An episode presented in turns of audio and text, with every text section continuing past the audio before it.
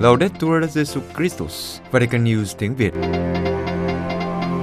Radio Vatican, Vatican News tiếng Việt.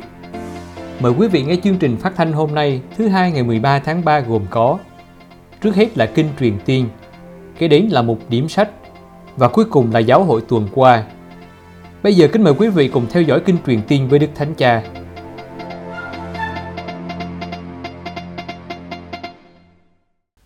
Thưa quý thính giả, vào lúc 12 giờ trưa Chủ nhật ngày 12 tháng 3, như thường lệ, Đức Thánh Cha đã xuất hiện tại cửa sổ dinh tông tòa để chú sự buổi đọc kinh truyền tin với các tín hữu hiện diện tại quảng trường Thánh Phêrô.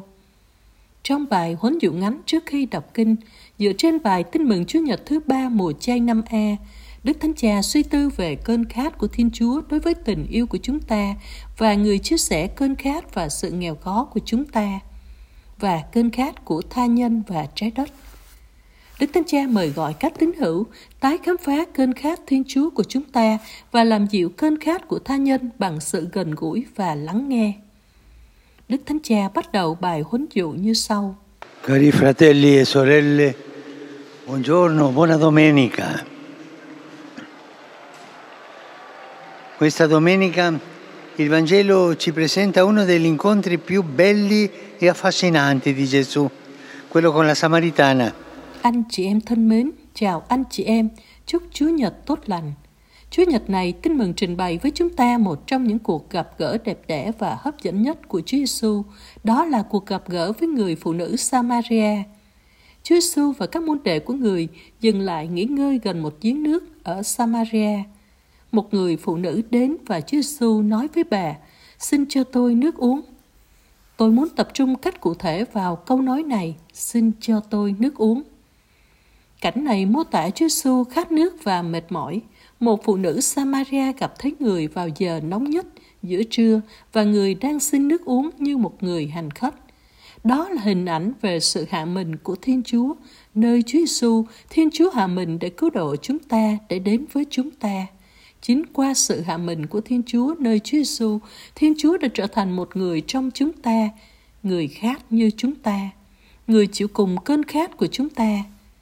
Nghĩ đến cảnh này, mỗi người chúng ta có thể nói, Lạy Chúa, lạy Thầy, đấng đang xin con nước uống. Do đó, có phải người cũng khát như con? Có phải người cũng có cơn khát của con? Chúa thực sự gần gũi với con, lạy Chúa. Chúa kết nối với sự nghèo khó của con. Nhưng con không thể tin được điều này. Chúa đã nắm lấy con khi con ở dưới thấp, từ nơi thấp nhất của bản thân con, nơi không ai đến với con. Chúa đã đến với con ở dưới thấp và đã gặp con từ nơi đó bởi vì Chúa khao khát con. Thật vậy, cơn khát của Chúa Giêsu không chỉ là về thể lý, nó diễn tả cơn khát sâu xa nhất trong cuộc sống của chúng ta và trên hết, đó là cơn khát tình yêu của chúng ta. Còn hơn là một người hành khách, Chúa là một người khát tình yêu của chúng ta. Và điều này sẽ xuất hiện trong giờ cao điểm của cuộc khổ nạn trên thập giá. Ở đó trước khi chết, Chúa Giêsu sẽ nói, ta khát. Người đã mang nỗi khát tình yêu đó bước xuống trần gian, hạ mình trở thành một người trong chúng ta. Nhưng Đức Chúa, người xin nước uống, chính là đấng cho uống. Gặp gỡ người phụ nữ Samaria, Chúa nói với bà về nước hàng sống của Chúa Thánh Thần, và từ thập giá máu và nước chảy ra từ cạnh sườn bị đâm thâu của người khát khao tình yêu, Chúa Giêsu làm dịu cơn khát của chúng ta bằng tình yêu và người làm với chúng ta điều người đã làm với người phụ nữ Samaria. Người đến gặp chúng ta trong cuộc sống hàng ngày của chúng ta, người chia sẻ cơn khát của chúng ta, người hứa ban cho chúng ta nước hàng sống, thứ nước làm cho sự sống vĩnh cửu tràn đầy trong chúng ta. Xin cho tôi nước uống. Câu này có một khía cạnh thứ hai. Những lời này không chỉ là một lời yêu cầu của Chúa Giêsu đối với người phụ nữ Samaria, mà còn là một tiếng kêu đôi khi thầm lặng, gặp gỡ chúng ta mỗi ngày và yêu cầu chúng ta làm dịu cơn khát của tha nhân. Có bao nhiêu người nói với chúng ta, xin cho tôi uống.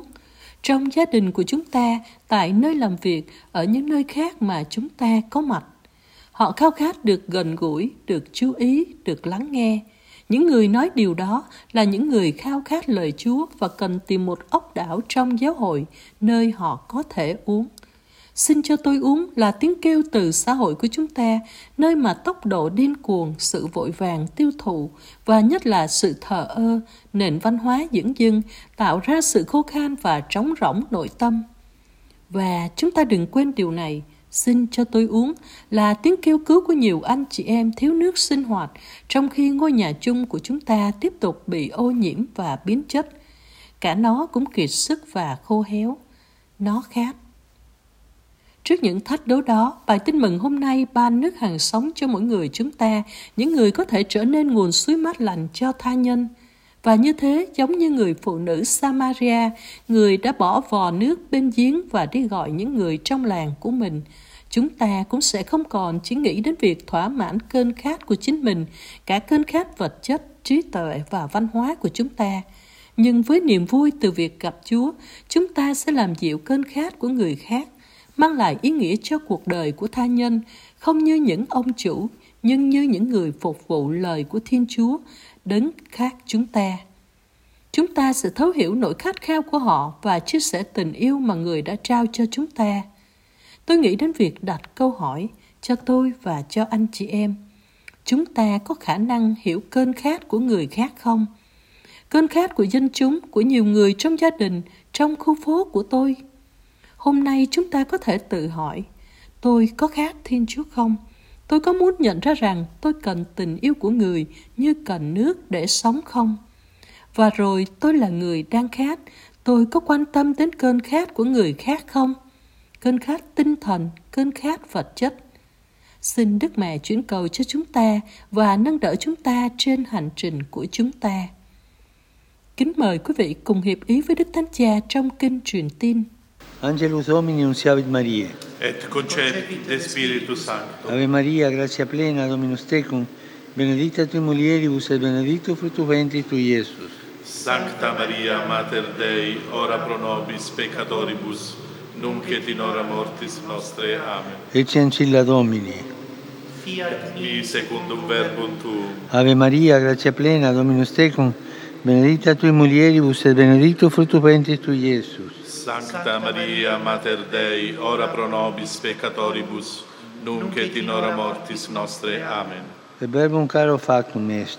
Et habitavit in nobis. Ave Maria, gratia plena, Dominus tecum, benedicta tui mulieribus et benedictus fructus ventris tui, Iesus. Sancta Maria, Mater Dei, ora pro nobis peccatoribus, nunc et in hora mortis nostre. Amen. Ora pro nobis, Santa Dei Gentris. Ut digne efficiamur promissionibus Christi. Benedicat vos, omnipotens Deus, Pater, et Filius, et Spiritus Sanctus. Amen. Amen.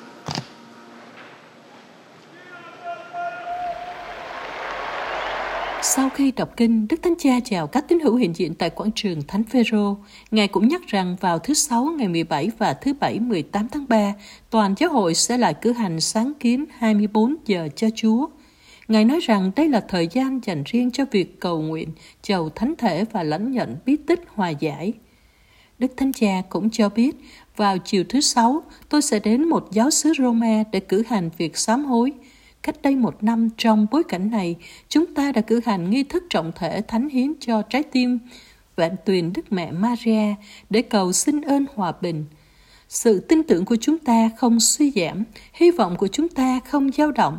Thiên Chúa luôn lắng nghe những lời khẩn cầu của dân người nhờ lời chuyển cầu của Đức Mẹ. Tiếp đến, Đức Thánh Cha mời gọi các tín hữu tiếp tục hiệp nhất trong đức tin và tình liên đới với những anh chị em đang đau khổ vì chiến tranh. Đặc biệt, Ngài nói, xin đừng quên dân tộc Ukraine đang bị dày xéo.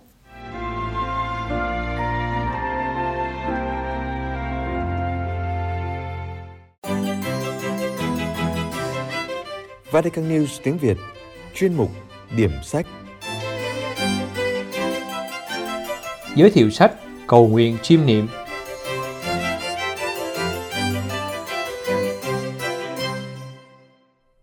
Chào mừng bạn đến với chuyên mục điểm sách của Vatican News tiếng Việt. Chuyên mục điểm sách được phát vào thứ hai hàng tuần với mong muốn giới thiệu đến thính giả những tác phẩm công giáo. Chúng tôi hy vọng rằng chuyên mục sẽ mang đến cho bạn những cuốn sách hay và ý nghĩa, hầu giúp thăng tiến đời sống đức tin cũng như cổ võ những giá trị Kitô giáo và nhân văn. Kính chào quý thính giả. Tuần này chúng ta cùng đến với tác phẩm Cầu nguyện chiêm niệm của tác giả cha Thomas Merton, nguyên tác Contemplative Prayer, được chuyển ngữ bởi Joseph Phan Văn Phi và Emmanuel Triệu Nguyễn Bá Lệ.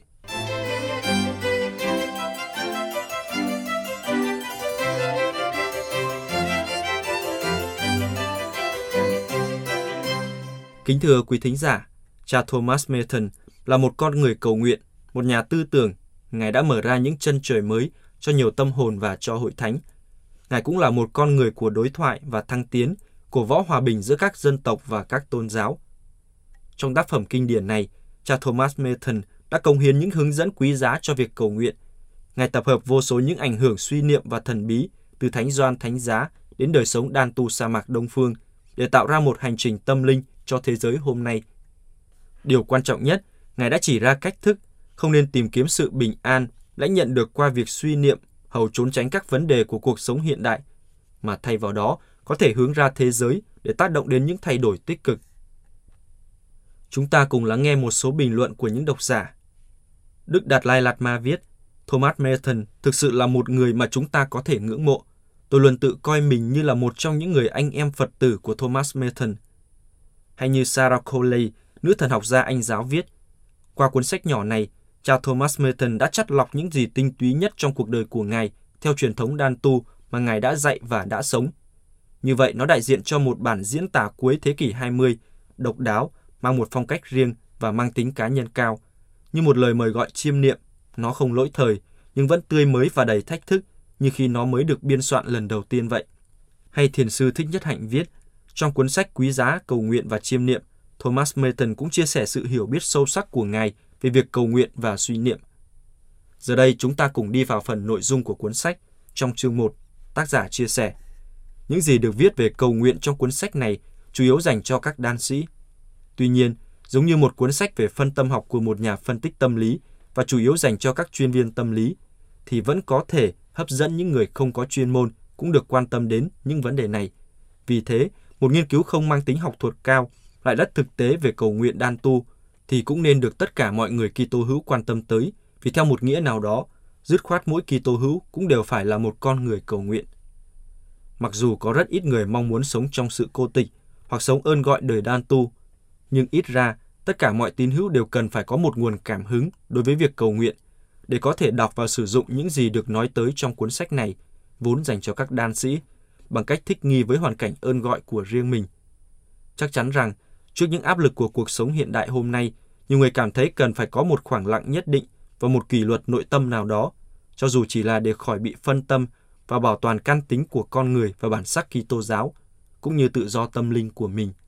Để đáp ứng nhu cầu đó, có khi họ cố gắng tìm kiếm những khoảnh khắc và nơi trốn để tĩnh tâm và cầu nguyện, hầu gia tăng khía cạnh suy niệm cho đời sống của mình. Tác phẩm này, thay vì chỉ xử lý các chi tiết kỹ thuật thì được nghiên cứu để nhấn mạnh tới chính bản chất đích thực của việc cầu nguyện. Chính vì thế, những gì nói ở đây đều có giá trị đối với việc cầu nguyện của tất cả mọi kỳ tố hữu, mặc dù có lẽ ít nhấn mạnh đến cường độ của một số thử thách vốn dành riêng cho đời sống trong cô tịnh. Khi viết về sa mạc nở hoa, cha Thomas Milton viết, sa mạc nở hoa trong bầu khí cầu nguyện đan tu, tức là nơi con người không còn có các tiện nghi, nơi không có sự hỗ trợ của những thói quen an toàn của thành phố có đông người quy tụ lại với nhau – và là nơi mà lời cầu nguyện phải được Thiên Chúa đỡ nâng cùng với một đức tin tinh tuyền. Mặc dù sống trong cộng đoàn thì đan sĩ cũng cần phải khám phá mảnh đất sa mạc nội tâm của bản thân mình trong tư cách là một vị ẩn sĩ. Hay khi nói về cầu nguyện cá nhân, tác giả viết, chúng ta sẽ lưu tâm đặc biệt đến việc cầu nguyện cá nhân, cách riêng về khía cạnh suy niệm và chiêm niệm. Dĩ nhiên cầu nguyện cá nhân của đan sĩ hòa nhập vào một đời sống vốn chuyên hát thánh vịnh, cử hành phụng vụ và đọc sách thánh kết hợp với suy niệm. Tất cả những việc đó mang một chiều kích vừa cá nhân vừa phổ quát. Ở đây chúng ta lưu ý nhất đến cách nắm bắt mang tính hiện sinh và sâu sắc của người đan sĩ về ơn gọi của mình. Đó là sống trong Đức Kitô, đúng như ơn gọi ấy được mặc khải cho họ trong sự cô tịch, nơi mà đan sĩ sống một mình với Thiên Chúa, cho dù những người anh chị em mình có hiện diện xung quanh cách thể lý hay không. Hoặc khi nói về kiểm soát tư tưởng, cha viết, đối với các đan sĩ thời xưa, Cách thực hành mà chủ yếu là giữ cho thánh danh Chúa Giêsu luôn hiện diện ở nơi sâu thẳm của hữu thể mình. Đó chính là bí quyết để kiểm soát tư tưởng và vượt thắng được mọi cám dỗ. Cách thực hành này đi kèm với hết mọi hoạt động của đời sống đan tu và thấm nhuần tất cả bằng việc cầu nguyện. Đó chính là bản chất của việc suy niệm đan tu, một hình thức đặc biệt của việc thực hành về sự hiện diện của Thiên Chúa mà sau này Thánh phụ Biển Đức xem như là tảng đá góc của đời sống đan tu và của việc suy niệm đan tu. Dĩ nhiên, cách thực hành căn bản và đơn sơ này có thể được mở rộng để bao gồm những suy tư về cuộc khổ nạn, cái chết và sự phục sinh của Đức Kitô, điều mà Thánh Athanasio, một trong những người đầu tiên đã kết hợp các giờ kinh phụng vụ với việc suy niệm này.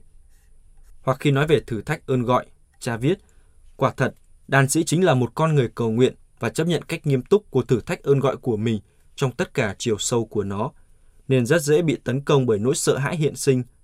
Đàn sĩ cảm nghiệm nơi bản thân sự trống rỗng, việc thiếu tính xác thực, sự tìm kiếm lòng tín trung và cảm giác tuyệt vọng của con người hiện đại. Tuy nhiên, đàn sĩ cảm nghiệm những điều đó một cách khác hẳn và sâu sắc hơn con người của thế giới hiện đại. Bởi lẽ, đối với những người này, cái ý thức làm họ kinh ngạc về chính mình và về vũ trụ chỉ có tính cách như một cảm nghiệm buồn chán và mất phương hướng tâm linh. Về phần mình, các đan sĩ đương đầu với nhân tính của chính mình và của thế gian vốn thuộc về họ. Ở điểm sâu xa và trọng yếu nhất, nơi mà sự trống rỗng dường như mở ra trên một vực thẳm của tuyệt vọng và đen tối. Đan sĩ đương đầu với sự bất chắc nghiêm trọng ấy và bác bỏ nó như một triết thuyết của Alberto Camus, đương đầu với cái phi lý và vượt lên trên nó bằng sự tự do của mình. Nỗi thất vọng tuyệt đối mà đan sĩ chọn đã biến đổi thành một niềm hy vọng hoàn hảo nhờ lời cầu nguyện tinh tuyền và khiêm tốn của việc cầu nguyện đan tu. Đan sĩ đối diện với điều tồi tệ nhất và phát hiện ra trong đó hy vọng điều tốt nhất, từ bóng tối đến ánh sáng, từ cái chết đến sự sống, từ vực thẳm phát xuất một cách không giải thích được những ân huệ mầu nhiệm của Thánh Linh mà Thiên Chúa gửi đến nhằm đổi mới mọi sự, nhằm biến đổi thế giới đã được sáng tạo và cứu chuộc, đồng thời tái lập mọi sự trong Đức Kitô. Kính thưa quý thính giả, tác phẩm cầu nguyện chiêm niệm dài 222 trang trên khổ giấy 13-20 cm. Cuốn sách là một trong những tác phẩm thiêng liêng nổi tiếng nhất trong 100 năm qua và là tác phẩm cần phải được đọc đối với tất cả những ai đang khao khát tìm cách sống có mục đích trong thế giới hôm nay.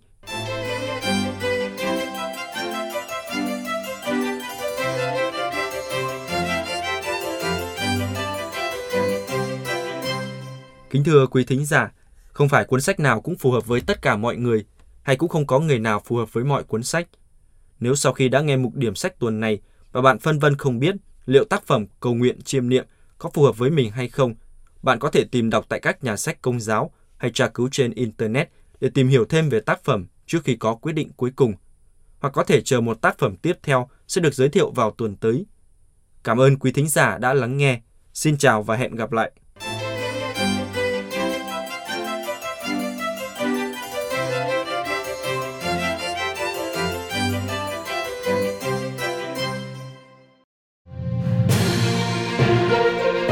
Vatican News tiếng Việt.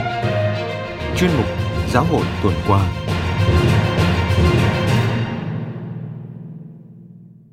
Đức Thánh Cha sẽ cử hành sáng kiến cầu nguyện 24 giờ cho Chúa tại giáo sứ Đức Maria Ân Sủng ở Roma.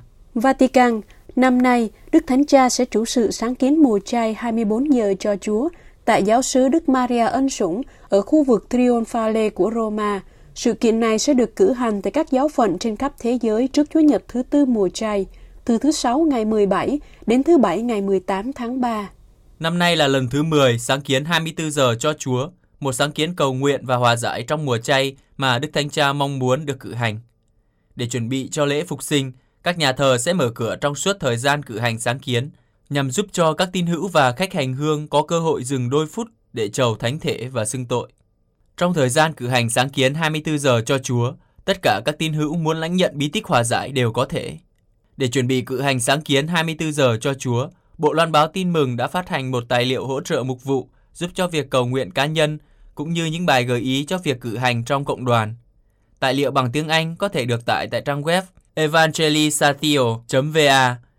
Đặc biệt trong tài liệu có chứng từ về sự hoán cải của cô Phan Thị Kim Phúc, em bé Napam, Cô bé 9 tuổi với quần áo và da thịt bị bom napalm đốt cháy trong cuộc chiến xảy ra tại Trảng Bàng vào năm 1972.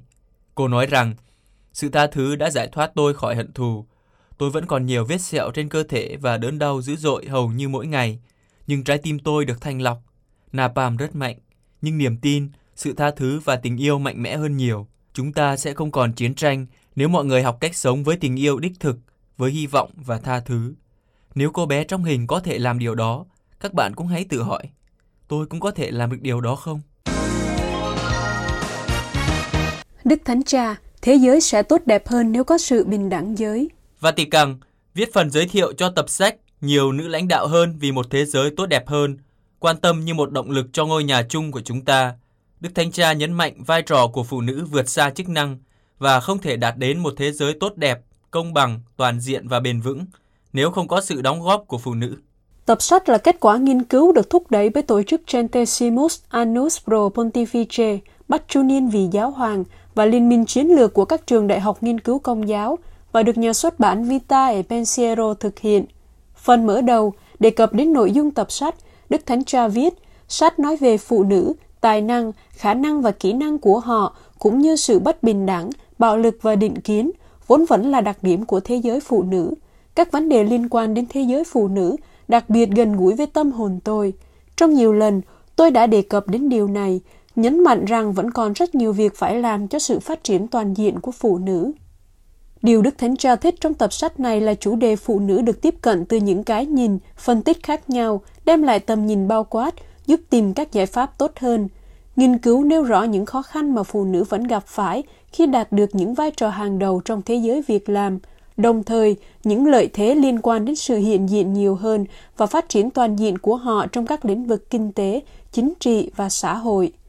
Đối với giáo hội, Đức Thánh Cha nói rằng, trước đây giáo hội không nhận ra ý nghĩa của phụ nữ trong giáo hội và giới hạn họ ở chức năng, nhưng vai trò của phụ nữ trong giáo hội vượt xa chức năng.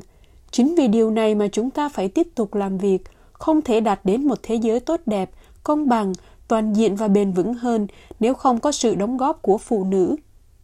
Vì thế, theo Đức Thánh Cha, cần phải cùng nhau làm việc để mở ra cơ hội bình đẳng cho tất cả.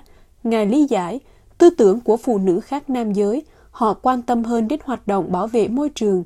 Cái nhìn của họ không hướng về quá khứ, nhưng hướng đến tương lai. Phụ nữ biết việc trao ban sự sống diễn ra trong đau đớn để có được niềm vui lớn lao. Đó là sự sống và mở ra những chân trời mới bao la. Đây là lý do tại sao phụ nữ luôn muốn hòa bình. Đức Thánh Cha viết tiếp, phụ nữ có thể thể hiện khả năng trong mọi lĩnh vực, chứ không chỉ trong gia đình và được đền đáp ngang bằng với nam giới đối với các vai trò, dấn thân và trách nhiệm ngang nhau. Những khoảng trống vẫn đang tồn tại là một bất công nghiêm trọng. Những khoảng trống này và định kiến đối với phụ nữ là nguồn gốc của bạo lực đối với phụ nữ.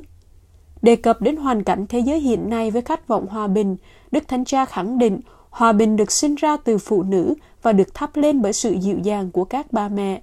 Vì vậy, giấc mơ hòa bình trở thành sự thật khi người ta biết quan tâm đến phụ nữ. Đức Thánh Cha ước mong khả năng quan tâm, một đặc điểm nữ tính phải được thể hiện không chỉ trong bối cảnh gia đình, nhưng còn phải đạt được kết quả xuất sắc trong chính trị, kinh tế, học thuật và công việc.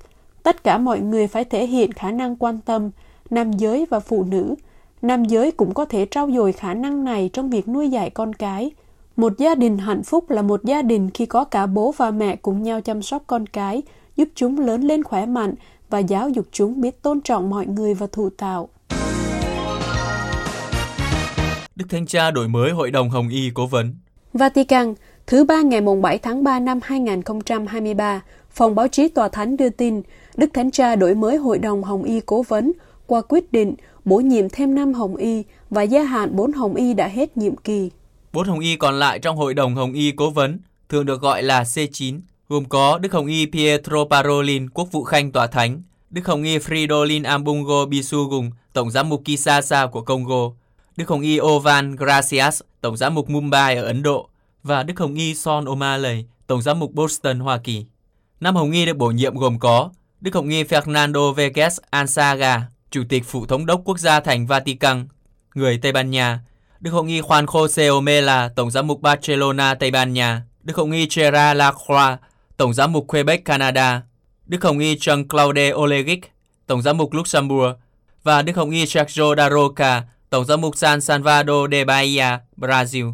Bá Hồng Y không gia hạn là Đức Hồng Y Reinhard Marx, Tổng giám mục Munich của Đức, Đức Hồng Y Oscar Rodriguez Maradiaga, Tổng giám mục Tegucigalpa của Honduras và Đức Hồng Y Giuseppe Bertello, người Ý. Thư ký của Hội đồng Hồng Y cố vấn là Đức cha Marco Melino. Cuộc họp tiếp theo của hội đồng dự kiến diễn ra vào ngày 24 tháng 4 tại nhà trọ Thánh Marta. Hội đồng Hồng Y Cố vấn được Đức Thánh Cha Francisco thành lập vào ngày 28 tháng 9 năm 2013 với nhiệm vụ giúp Ngài cai quản giáo hội Hoàn Vũ và nghiên cứu dự án cải tổ giáo triều Roma. Cuộc họp đầu tiên của hội đồng diễn ra từ ngày mùng 1 đến ngày mùng 3 tháng 10 cùng năm. Lần họp gần đây nhất của Hội đồng Hồng Y là vào tháng 12 năm 2022. Một trong những vấn đề được bàn thảo là giai đoạn cấp lục địa của Thượng Hội đồng Giám mục. Dự án mới nhất của hội đồng là Tông hiến Predicate Evangelicum, được công bố vào ngày 19 tháng 3 năm 2022. Trong quyết định thành lập, mong muốn của Đức Thánh Cha đối với Hội đồng Hồng Y là sự thể hiện rõ nét hơn tính hiệp đoàn giám mục và sự trợ giúp cho thừa tác vụ Phêrô mà hàng giám mục trên toàn thế giới có thể công hiến. Nhà thờ Đức Bà Paris được dự định mở cửa lại vào tháng 12 năm 2024. Paris, ngày 6 tháng 3, các quan chức chính quyền Pháp đã đảm bảo rằng việc xây dựng lại nhà thờ Đức Bà Paris đang diễn ra suôn sẻ để nhà thờ có thể được mở cửa trở lại đón du khách và tín hữu theo kế hoạch vào cuối năm 2024, gần 6 năm sau trận hỏa hoạn. Tướng quân đội John Louis Georgeland, người phụ trách dự án lớn này, tuyên bố ngọn tháp biểu tượng của nhà thờ đã bị sụp đổ nghiêm trọng trong trận hỏa hoạn sẽ dần xuất hiện trở lại phía trên tượng đài của Paris vào năm nay, một tín hiệu mạnh mẽ về sự tái sinh của nó. Quá trình tái thiết đã bắt đầu vào năm ngoái, sau hơn 2 năm chuẩn bị để làm cho nhà thờ đủ chắc chắn để những người thờ bắt đầu một cách an toàn. Các nhà chức trách đã chọn xây dựng lại nhà thờ theo thiết kế vào thế kỷ 12, một kiệt tác của kiến trúc Gothic. Do đó, ngọn tháp cao 93 mét được kiến trúc sư Viollet-le-Duc bổ sung vào thế kỷ 19 cũng sẽ được xây dựng lại. Tướng George Land cho biết, nhà thờ Đức Bà Paris sẽ được mở cửa trở lại vào tháng 12 năm 2024, theo đúng với mục tiêu do Tổng thống Emmanuel Macron đặt ra ngay sau vụ hỏa hoạn, nhưng hơi muộn so với Thế vận hội dự kiến vào mùa hè trước đó. Tuy nhiên, Bộ trưởng Văn hóa Rima Abdul Malak đã xác định rõ với báo Associated Press rằng không phải tất cả các công việc tu sửa sẽ hoàn thành vào thời điểm đó, vẫn sẽ có những công việc được tiến hành vào năm 2025. Trong thời gian chờ đợi, một cuộc triển lãm mang tên Notre Dame de Paris sẽ diễn ra tại trung tâm của công trường xây dựng dưới sân trước của nhà thờ, làm nổi bật các hoạt động đang diễn ra trên công trường, cũng như bí quyết và kỹ năng của công nhân và nghệ nhân. Triển lãm cũng trưng bày những tàn dư của đám cháy và các tác phẩm nghệ thuật từ nhà thờ. Các khách du lịch, gồm cả những người đến tham dự Thế vận hội mùa hè, có thể đến thăm nhà thờ Đức Bà theo một cách hoàn toàn mới, Bộ trưởng Adul Malak nói. Ngoài việc tham quan miễn phí này, trong một chương trình thực tế ảo, những du khách mua vé được đắm mình vào lịch sử của nhà thờ. Tướng George Land cho biết, mỗi ngày, tại thủ đô và trên khắp nước Pháp, có khoảng 1.000 người làm việc để tái thiết nhà thờ Đức Bà. Chúng tôi có rất nhiều công việc khác nhau phải làm về mộc, sơn, đá, mái vòm, đàn gan, kính màu, vân vân. Ông Philippe Jost, tổng giám đốc của cơ quan chính phủ phụ trách tái thiết, nhấn mạnh rằng nhà thờ được tu sửa sẽ trung thành với kiến trúc ban đầu bởi vì nó theo sát các hình dạng trước đây của nhà thờ và cách thức làm việc cũng theo sát các vật liệu và phương pháp xây dựng thời Trung Cổ. Đức Hồng Y Parolin nói rằng giáo dục là sức mạnh của hòa bình. Roma, trong sứ điệp video gửi đến Hội nghị bàn tròn về giáo dục, Đức Hồng Y Pietro Parolin, quốc vụ khanh tòa thánh nhấn mạnh giáo dục là sức mạnh của hòa bình và giáo dục không chỉ cung cấp cho trẻ em các công cụ để hiểu thực tế hôm nay, nhưng còn để cùng nhau xây dựng thực tế ngày mai. Hội nghị do phân khoa Đại học Giáo hoàng Auxilium tổ chức vào chiều tối trước Ngày Quốc tế Phụ nữ, cùng với sự hiện diện của 8 nữ đại sứ cạnh tòa thánh. Đức Hồng Y nói trong sứ điệp rằng, giáo dục không chỉ là một thành phần quan trọng cho sự phát triển cá nhân, nhưng còn là một trong những cách tốt và hiệu quả nhất để thúc đẩy sự chung sống hòa bình giữa con người và các quốc gia. Quốc vụ Khanh Tòa Thánh nhấn mạnh, giáo dục không chỉ cung cấp cho trẻ em các công cụ để hiểu thực tế hôm nay, nhưng còn để cùng nhau xây dựng thực tế ngày mai. Đức Hồng Y cũng nhấn mạnh thảm họa giáo dục hiện nay khi khả năng tiếp cận giáo dục vẫn còn thiếu ở nhiều nơi. Ngoài ra, do các quyết định mang tính ý thức hệ, nhiều trẻ em không có được một nền tảng giáo dục xứng đáng và thường trong những trường hợp như vậy và thường trong những trường hợp như vậy, các trẻ nữ phải trả giá đắt hơn. Theo Đức Hồng Y, điều này gây ra những hậu quả nghiêm trọng cho xã hội. Vì vậy, mục tiêu tiếp cận giáo dục bình đẳng cho tất cả mọi người đòi hỏi những nỗ lực mạnh mẽ và một cam kết chính trị quan trọng. Sau cùng, Đức Hồng Y nhắc lại lời của Đức Thánh Cha về tầm quan trọng vai trò của phụ nữ, để gìn giữ và thúc đẩy hòa bình trong xã hội và giữa các quốc gia, đặc biệt trong các tiến trình hòa bình, ngăn ngừa xung đột và ngoại giao. Và Ngài kết luận, vì lý do này, việc tiếp cận giáo dục của phụ nữ và trẻ nữ là vô cùng quan trọng và phải được đảm bảo.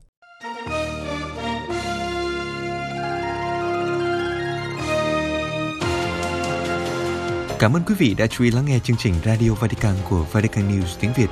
Xin Thiên Chúa chúc lành cho quý vị và toàn gia quyến. Laudetur Jesu Christus, ngợi khen Chúa Giêsu Kitô.